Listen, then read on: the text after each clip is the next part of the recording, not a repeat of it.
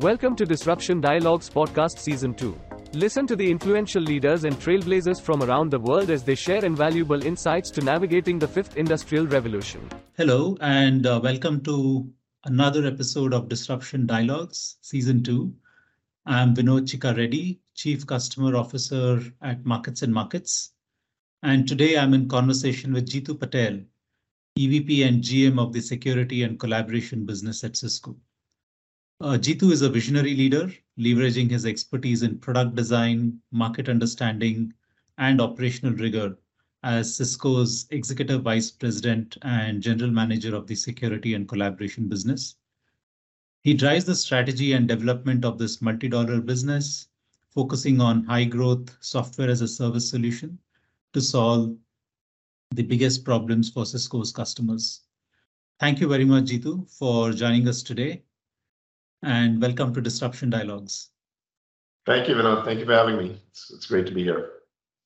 Yeah, so uh, today is a very interesting area, right? Uh, you're running the collaboration and security portfolio, and both of these have become center stage for all businesses globally over the last few years. Uh, thanks to COVID, we saw this um, unnatural, almost exponential bump in usage of collaboration and security solutions across the world. And equally, in the last one year, as the world has normalized, we are seeing a normalization of the same. So it must be a very exciting time to run this business. And um, just wanted to get your thoughts to get the conversation started. What do you think is the future of hybrid workplaces now? Now that we are clear that it's not going to be either or, it's going to be a hybrid. What do you think about the shift from in-office work to work from anywhere to work from everywhere? Yeah. Well, you know, Vinod, um, before we get started, one of the things that I've always felt like the quality of problems that you decide to solve in your life is directly proportional to the success of the outcome, where the harder the problem you solve, I lucked out in the sense that the two problems that I have the good fortune of solving in my life are are ones that almost every human is thinking about right now. You know, how do you work where do you work from? Uh, and the second one is how do you stay safe as you're doing that, you know, from a security standpoint. So super interesting. And as you think about hybrid work, look, I think the future is um, is not going to be kind of a singular mode of working. I think there's going to be multi-mode of working. People are going to work sometimes from the office, sometimes from home, sometimes somewhere in the middle. They'll be distributed, they'll be centralized. There's going to be this kind of hybrid is the new normal you know and as we think about that it's um it's actually interesting because it's going to be harder than when everyone worked in the office or when everyone worked remotely during covid. And the reason it's harder is because you create this natural asymmetry where the people that are together physically have an advantage that the people that are virtual sometimes feel left out from. And um, and when that happens on a consistent basis, the folks that are virtual might feel like, oh, I'm, I'm not getting enough of a say, I don't have enough of a seat at the table. And so what we have to do is make sure that you can use technology to compensate for those kind of uh, missing factors um, that that might be there. Um, and and that's an area that we've actually spent a fair amount of time on thinking about deeply, which is how do you make sure that regardless of the distance, that you feel like you're, um, you know, you're engaging with someone uh, very immersively.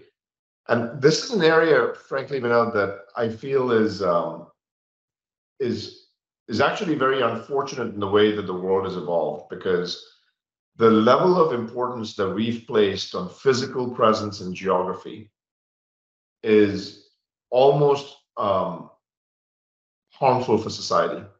Because what it does is you know uh, economic opportunities created based on your geographic you know proximity to someone which has nothing to do with skill set or ability or hunger or any of those dimensions. It's about everything to do with where are you physically and we just have to make sure that the next generation of leaders, um, if they can become really good at building deep relationships without meeting someone in person, you will have created a massive unlock. in society.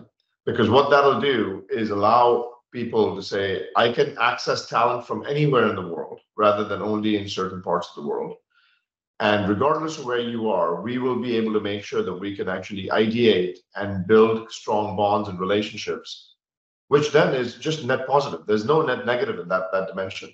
But right now, what ends up happening is people keep thinking, well, you can't do XYZ because the medium of video has become very transactive in nature.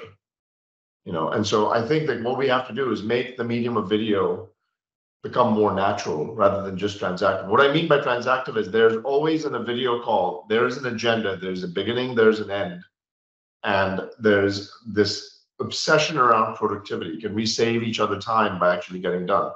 That is not the mindset that we use when we meet each other for dinner. You know, like if I have a 30 minute meeting with you, you know, and uh, at meeting 20, at minute 23, if there's a lull um, and there's seven people in a meeting, someone in the meeting will say, hey, any other questions or we'll give back seven minutes to you. But if the seven people had gone out to dinner at meeting 23, if there's a lull, you ask, hey, what do you do on the weekends? Do you do you have family? Are you uh, what do you do for fun? What was your background? Where'd you come from? And each one of those things create context, create familiarity, create a level of trust uh, between people. And that trust allows you to then have conflict, which is a necessary condition of business in my mind, and debate without taking it personally. So I think that that's the dimension that over time starts to erode in video that we have to get better with and saying, how do you make sure that that doesn't happen? And that's not just about technology. That's about the societal reprogramming of saying we should be able to wander in a meeting and we should not have to have every single meeting be so transactive in nature when it's on video. That, that, that actually um, makes me think about some things that we are doing in, in this space as well. Um, off late, a, a, new form has also emerged, virtual reality, where mm-hmm. uh, clients are talking to us about how they can integrate VR experiences mm-hmm. as well. It's gone beyond audio and video now. Um, and the idea is that all these ecosystems are converging quite rapidly. You got robotics on one end, you got 3D printing happening on another end, then you got 5G and the incredible networks that are getting built up. All these come together, uh, not just in a business context, but even in a technology context. Earlier, instead of mm-hmm. having a plant engineer having to visit a plant physically to check on the serviceability of some uh, item. Clients are thinking about how they can do it in, in a virtual environment through robots, which are, of course, locally present. But, but your question of how this you know creates uh, further alienation in society or whether it relates to the um, lack of physical bonding that happens in the real world, I, I think that remains to be seen. Uh, however, I still believe that virtual reality is going to be a big jump in how people can connect. Uh, I don't know where the technologies are yet. There's a lot of companies in the space working on it. Just wanted to get your thoughts on what do you think about this, and do you think this is a natural, logical progression of uh, human digitization? I, do believe it's actually going to have um, meaningful uh, step function improvement in providing immersive experiences that make it feel like uh, the technology's gotten out of the way. And so if you look at what Apple just announced with Vision Pro, we are very excited about what that has the capability of doing. Um, because frankly, um, you know, for those that have had the good fortune of trying it out, it is um, it is pretty phenomenal on how, other than smell and touch, right? Uh, you feel as though you're right there. They've done such an amazing job of just getting full immersion in a in a location uh, with um, um, that, that it's, it's it's actually uh, I, I think it's going to be a step function improvement. Um, you know, as far as taking away the distance. Um, and and then I think there's one dimension which is technology, and there's another dimension which is human conditioning and the humans human desire to want to be with someone in a very tactile way that I don't think will ever go away. And that piece of it, is why we need to make sure that we are thinking about this in mixed mode, not in 100% remote mode. You know, the reason that we need to come together is because there are some things that are done better together, and then there are some things that are done better when you're are done better when you're remote because you have more agility, flexibility, faster clock speed, all of that. And so when you have a large group of people that are coming together um, and collaborating, there's there's we're still pretty far away for that being something that can be done as well virtually. When you have a meeting like this um, with a uh, with a group of people, in large groups of people work better virtually because of the aided technology that you might have, which you might not have in an in-person medium. So it just all depends on the use case. But I think virtual reality will play a very very big role. Uh, it'll be a slow start um, because of the form factor um, that's there and because of the cost. But what you will see is there's going to be a tremendous amount of um, you know kind of uh, upside. And so in the next five to ten years, um, those um, um, those experiences actually being in a form factor similar to our glasses will make a huge difference. But I also feel like the current form factor, which like you know with the Vision Pro and what Apple has done, are going to be massive in in its usage once people start experiencing it. I was blown away when I saw it, and uh, we are we are very very excited about what we're building as experiences around it. Wonderful, wonderful. Yeah, uh, uh, I think um, hybrid working is definitely here to stay, and all these experiences, as you said, it, it started with text, then it went on to audio. Now we've got sight, video coming in, um, so all of these are definitely adding more and more senses to the online platform, if I may. Uh, and yeah. yes, the holy grail will be to get all the five senses online so that it's completely undifferentiated from a real world experience. Uh, yeah, yeah, that'll be the day. And you, you guys have been at the cutting edge of this. You said five to 10 yeah. years. Is that when you think all the five senses will be integrated? Uh, you know, it, you, you always um, overestimate what happens in the short term and underestimate what happens in the long term. And so I think um, there's a confluence of factors that have to come together. But I tend to be pretty optimistic that if you think about even what happens in the next year with step function improvements, you'll actually start seeing major progress.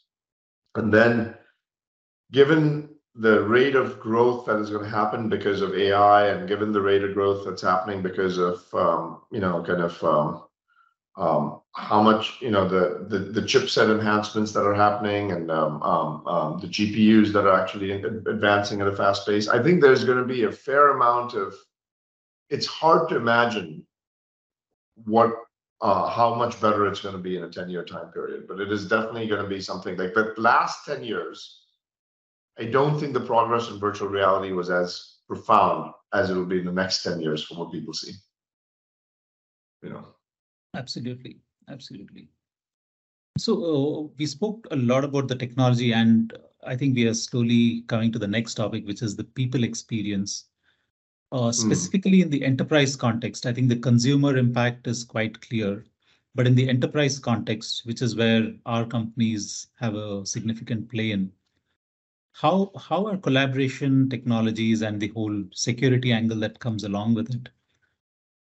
Is there an improvement in the employee experience overall, or in the client experience, the customer experience, or is it just you know an augmentation of how things have always happened in the past? Do you think there's productivity bumps as well that you're seeing with all of these technologies coming in? Uh, I think there's massive productivity bumps, um, and there's massive, um, you know, kind of augmentation of, um, you know, like uh, with AI. I think you'll actually see even more productivity bumps that happen because the nice part about these is these are not things that you look at in isolation. I think they get really powerful when you look at them all together. So, you know, you might be communicating on video, but then when you miss a meeting um, and the AI engine can actually give you a summary of the meeting and what the action items were. Um, that's fantastic. Which then, if you take that further a step and say, wow, there's some meetings I sit in just to observe, and other meetings I sit in to participate. Well, the ones that I sit in just to observe, I might not sit in those meetings and just look at a summary at the end. and that might be good enough. Um, and that's going to give me back a lot of time. If I'm going to do some things which are going to be, um, you know, there are going to be some pieces I do synchronously with meetings, like what you and I are doing right now. But there might be other meetings that I might do asynchronously, where I actually just send you my thoughts on video rather than typing out a message, because video actually captures tone better than text does sometimes. Um, and then if someone has any question, they can actually respond back to me um, and then you can have a back and forth conversation on video, but that's actually going to be a very, very enriching way of doing things. But you don't, you're not constrained by, um, you know, uh, having the same time available uh, for both of us across multiple different time zones. That could create a massive unlock. So I think like asynchronous technology, um, I think AI for um, really going out and providing some sort of an assistant or a sidekick for every um, every person that they didn't have before. Um, those are things that create massive unlocks of productivity. You know, and I, I think we are still at the very early stage of um, huge productivity shifts that can happen. Um, you know, over the course of the next, you know, five years, scientific progress will compound at, at least at an exponentially higher rate than what it did before. And because of AI, eventually, you know, you will see like a thousand X improvement in scientific progress, and that'll all contribute to productivity in some pretty profound ways. Absolutely, absolutely. Uh, and with the um, productivity bumps, there's definitely going to be um, a larger scale adoption.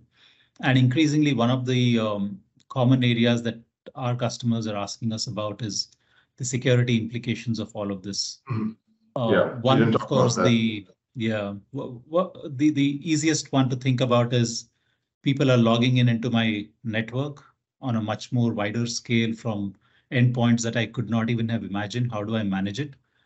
But there's also the whole emerging trend around AI, which is impersonating, which is able to give you an experience which uh, can fool even the most robust antivirus or security systems in the world. So uh, Cisco, uh, and of course, as the head of the security business as well, what are your thoughts on the security aspects behind? Yeah, I think if you security is one of the most important problems in our day and age because what it essentially is doing is establishing trust between parties.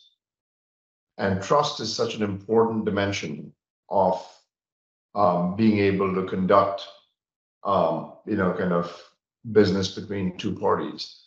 That if you don't have an established medium of trust, then you you you you cannot go out and do anything meaningful between there. So there's a few things happening in security that are really interesting right now. Number one is you have to assume that um, you know security is in the core fabric of everything we do, um, and you have to make sure that safety is a basic human right. The, the, in my mind, there's few basic human rights when we think about the ability for being able to connect is a basic human right because it allows you to go out and participate in an, um, in a global economy from everywhere. Security is a basic human right.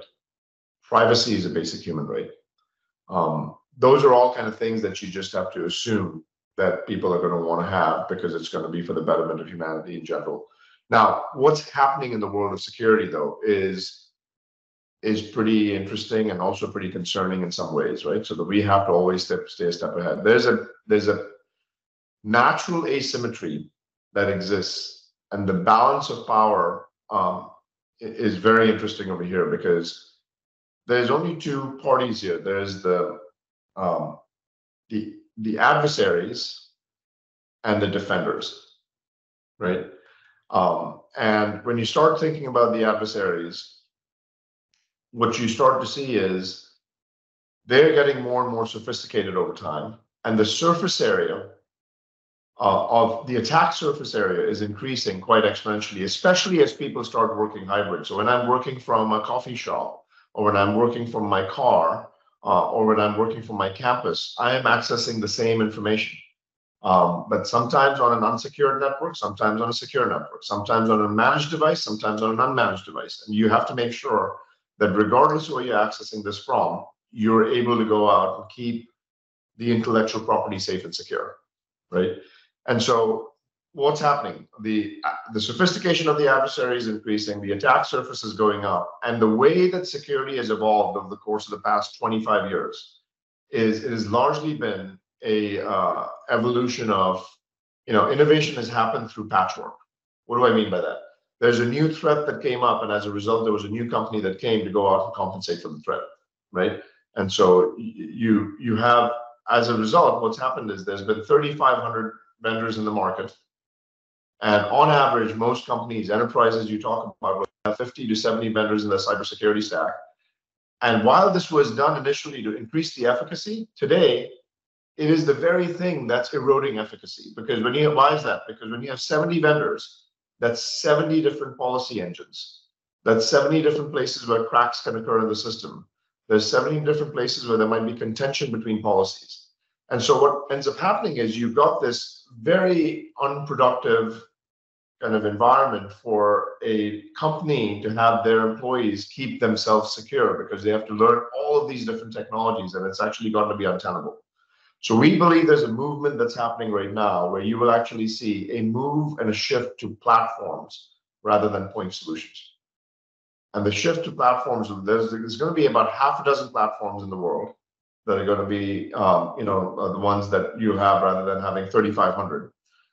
And those 3,500 vendors aren't going to go away. They will work with the platform, but the primary kind of um, um, you know infrastructure is going to be with those core platform providers. You know, Cisco will be one of them, Microsoft will be one of them, Palo Alto will be one of them, uh, and we will all kind of you know have our own advantages and disadvantages. But you'll see many, um, you'll see fewer platforms than you will see an abundant, you know, like uh, hundreds of platforms, right?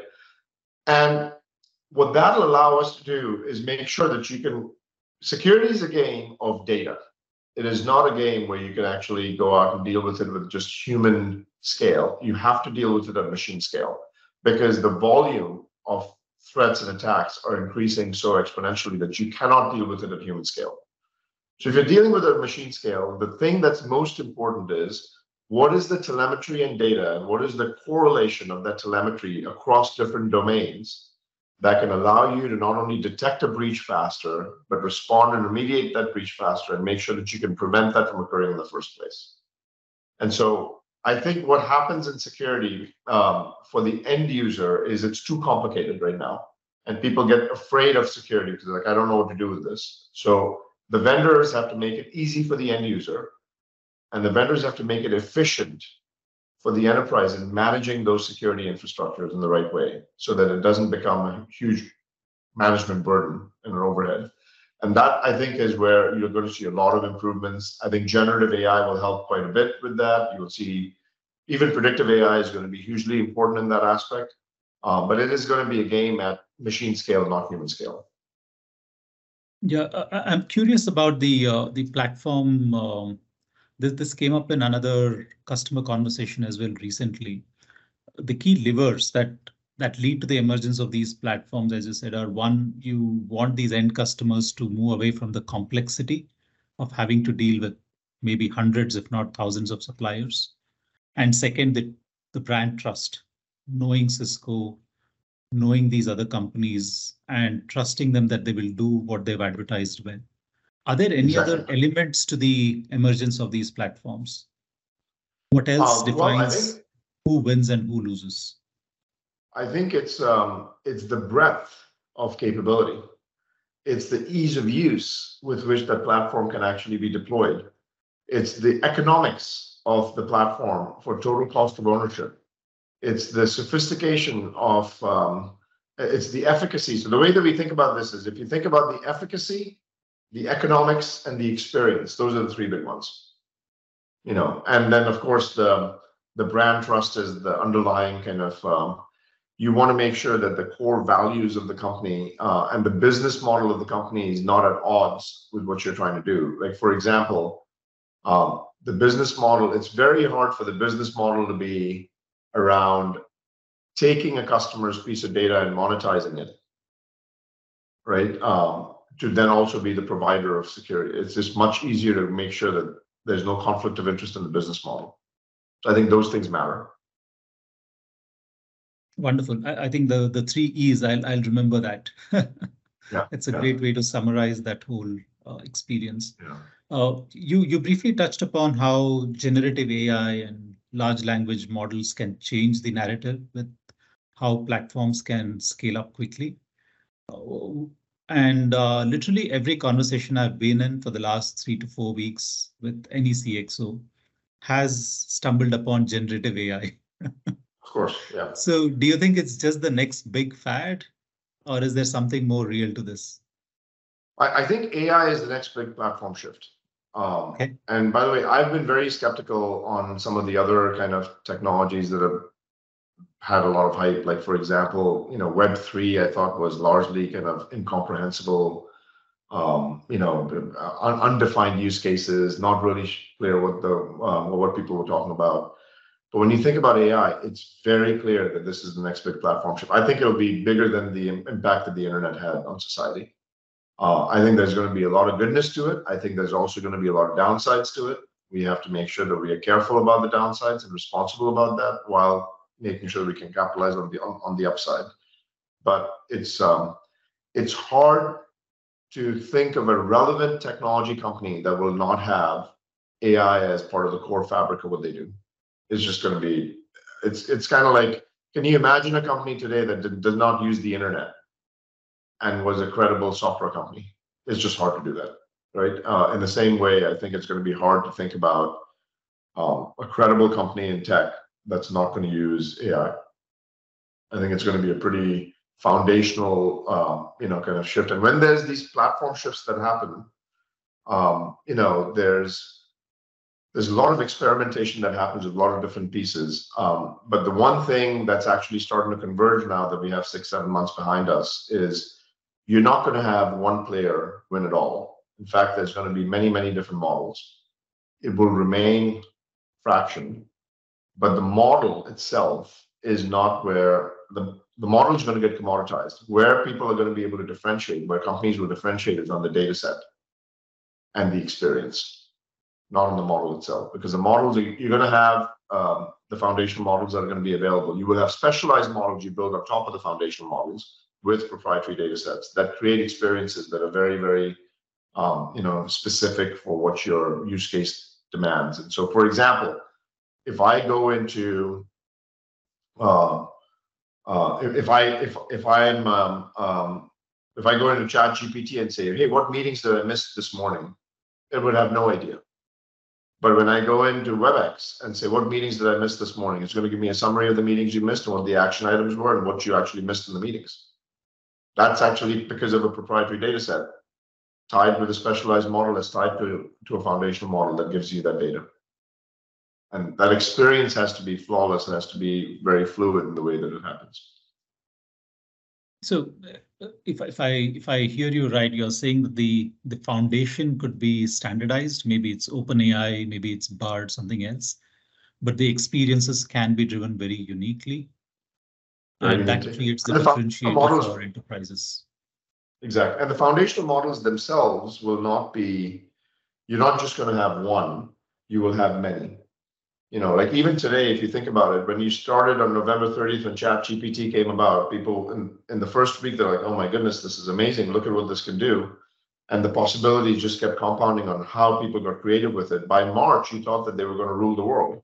And by May, you know, Google came out and completely neutralize ChatGPT. And now you've got PaLM 2, and now you've got Facebook, and you've got Anthropic, and you've got Cohere, and you've got Oracle that's doing really well. And so there's there's going to be a fair number of companies that will create the foundational models, but the true magic will happen when those uh, custom data sets that companies have can be applied in a way that give you some very, very unique insights. So for example, what we're doing with a SOC assistant so that the way in which you pre prevent a breach will have a have a generative AI bot. That's a that takes our incident data that we have in security and can train the model based on that incident data and can then allow you to detect a breach faster so that you can respond and remediate that in a better way. That's something that you don't get just by going and typing in a ChatGPT. You get it by actually creating uh, very, very bespoke experiences. Yeah, uh, one concern that uh, comes up from a few of our clients in recent times, and, and this is specific maybe to OpenAI, their um, their usage terms are such that whatever gets fed into it, and this goes back to the fact that you mentioned these proprietary data sets are what will create the differentiation. But if the provider of the services has a more altruistic motive to running the business, which means that they just want to create this super intelligence somewhere that can answer pretty much any question. Uh, don't you see there's kind of a dichotomy? The platform wants to be altruistic, but the layer on top of it wants to be capitalistic, to put it in very mm. sort of crude terms.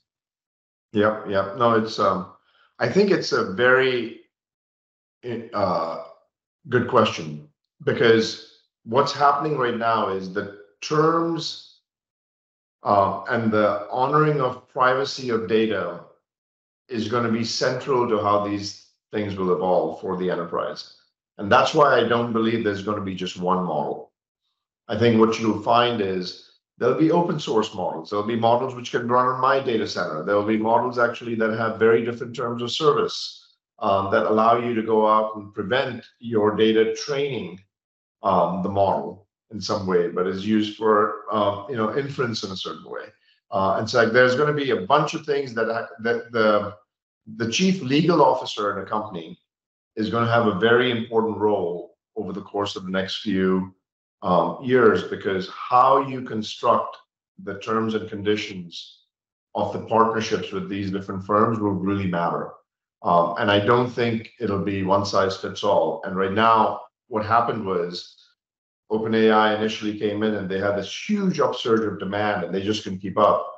Then Microsoft came up out with stuff, and now you've got other, you know, you've got multiple different options that if you do want to then take a fair share of revenue from the enterprise, you're going to have to make sure that you deal with the enterprise constraints and not just go out and say, I'm going to use the, all of your data because it would violate every company's contracts that they have with the existing customers. You just can't do that. So like you, you're, you're going to have to have a different way of um, structuring it. So I, I personally feel like the market forces will take care of that. Um, the companies that don't want to go out and deal with that piece of it will not be as relevant in the enterprise. And the companies that do want to be relevant in the enterprise will have to adjust to what the enterprise constraints are.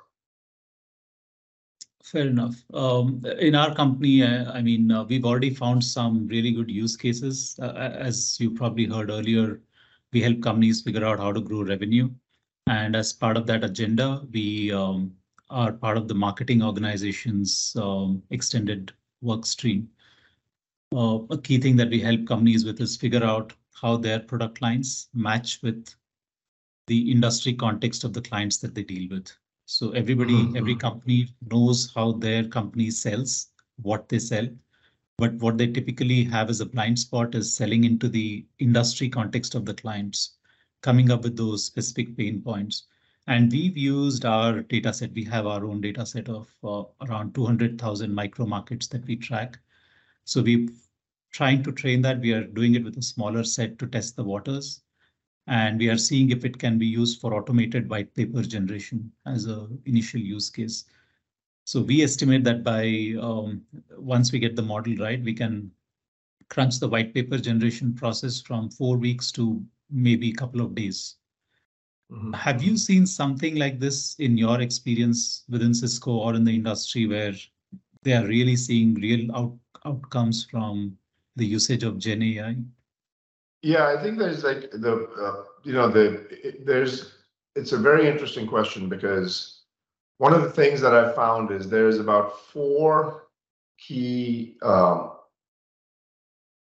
benefits that actually can be provided to um, to companies when you start using this. So firstly, the, the data model that you have, one of the things that most companies are going to have to figure out is we talk a lot about the foundational models, but the data itself and how you manage the data and what kind of data lake you have and what the infrastructure is for going out and get, having data at scale is going to be a pretty important dimension of the of every company's business that you have to think through pretty you know your data infrastructure is a non-trivial task to go out and you know kind of perfect once you've got that right i think to your point there's going to be four major things that can provide it as benefits the first one is it just compresses the time like you said within which you can get a job done.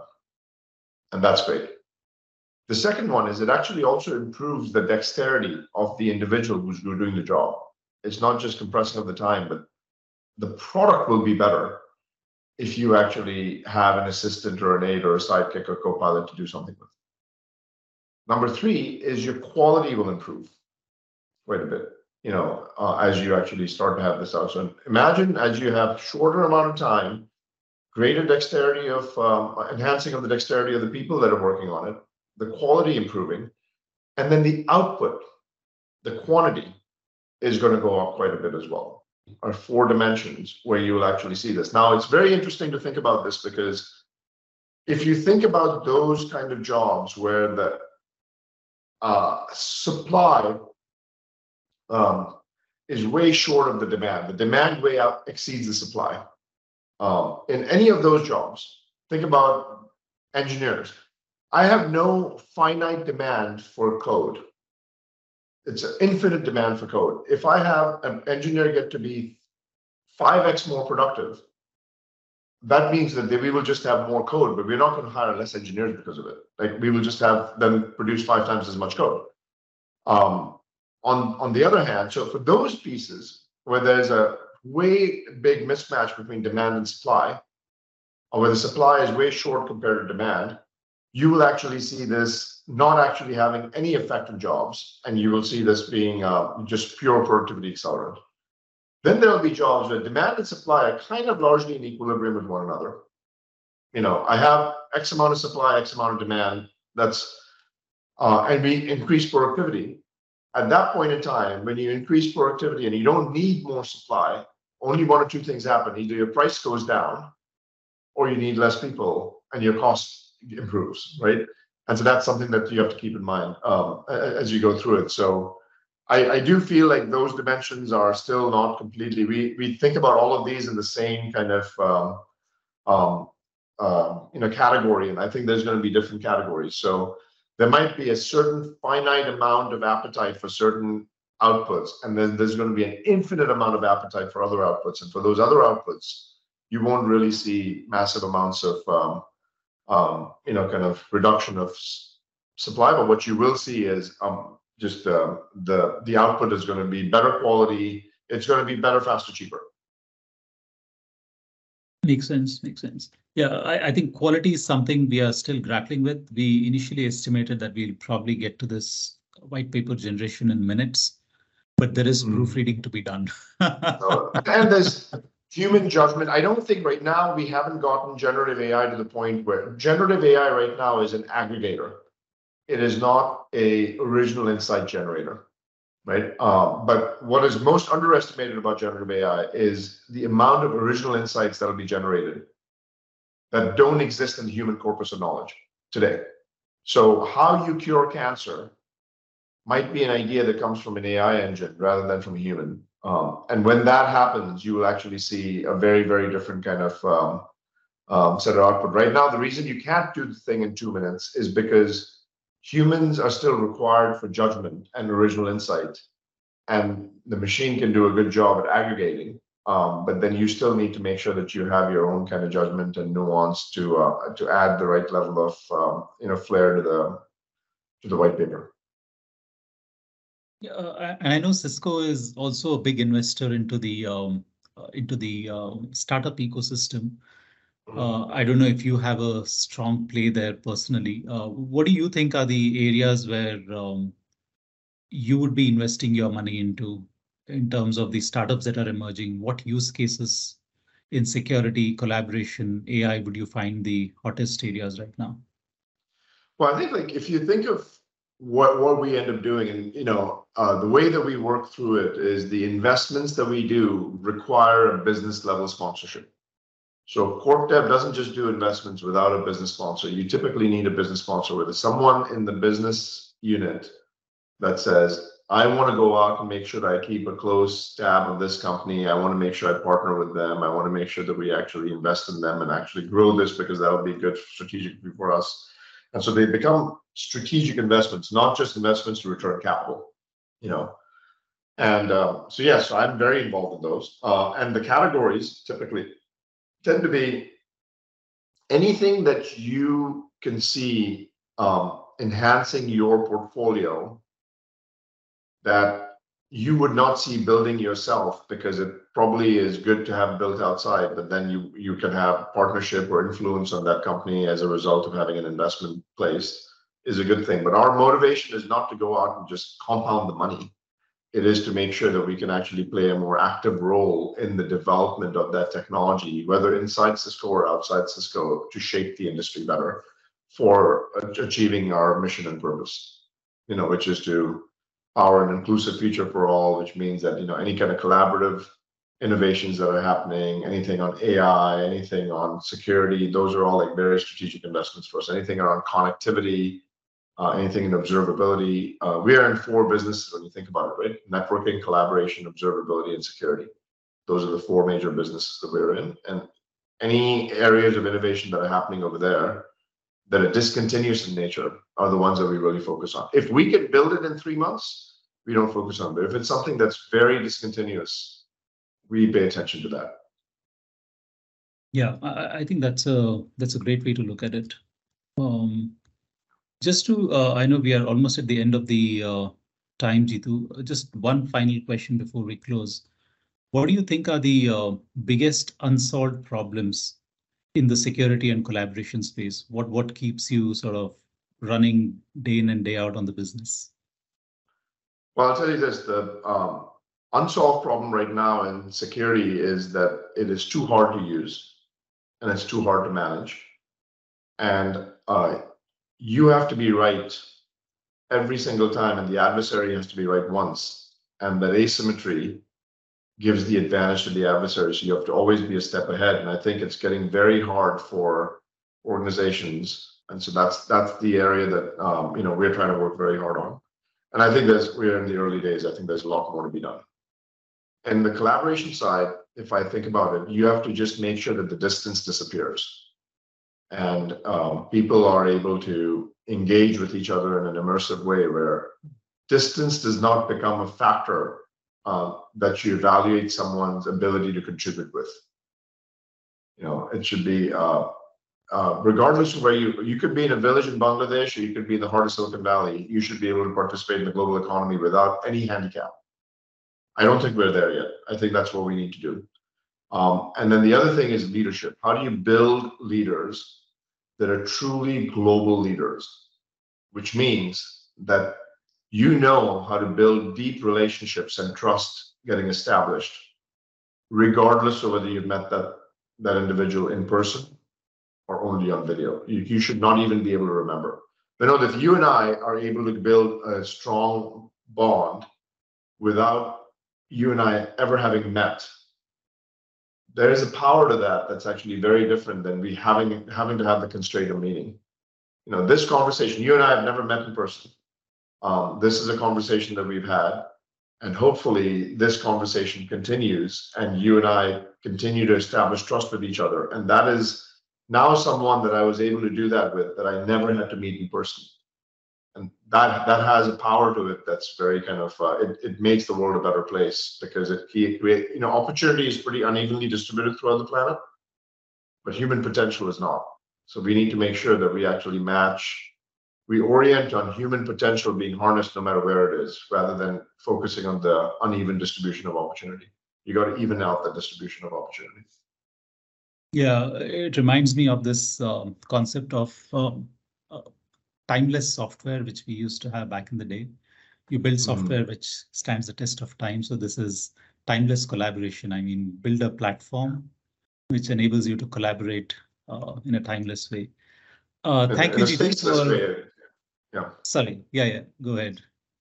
No, I was going to say, in a in a way, uh, it's it's less about the time and more about the the space doesn't matter, right? And then you're right on time as well. We didn't talk about the async component of it, but you know, synchronous versus asynchronous is pretty big. Right now, you and I can only meet at the time that both of us are available. Wouldn't it be nice to meet at a time when either of us are available at our own convenient times? And so that's why we've kind of this async is a big big piece of it. It is. It is. Yeah. There's probably some other conversations I'm having in the next few weeks, which will get into that as well. Uh, good segue into that for the audience. Uh, thank you again, Jeetu, for a very interesting discussion. You've given some great insights and thought starters for entrepreneurs, mid-level leaders, CXOs, whoever ends up listening to this podcast. Uh, thanks everybody for listening in. Uh, again, I was in conversation with Jeetu Patel, EVP and GM of the Security and Collaboration Business at Cisco. Thanks again, Jeetu, for your time. And to the audience, stay tuned. We'll have more such interesting episodes on Disruption Dialogues. Have a good day. Thank you. Thanks for tuning in. If you want to know how you can navigate and thrive in this disruptive era, subscribe to Disruption Dialogues on your go to podcast channels and stay tuned for more interesting episodes.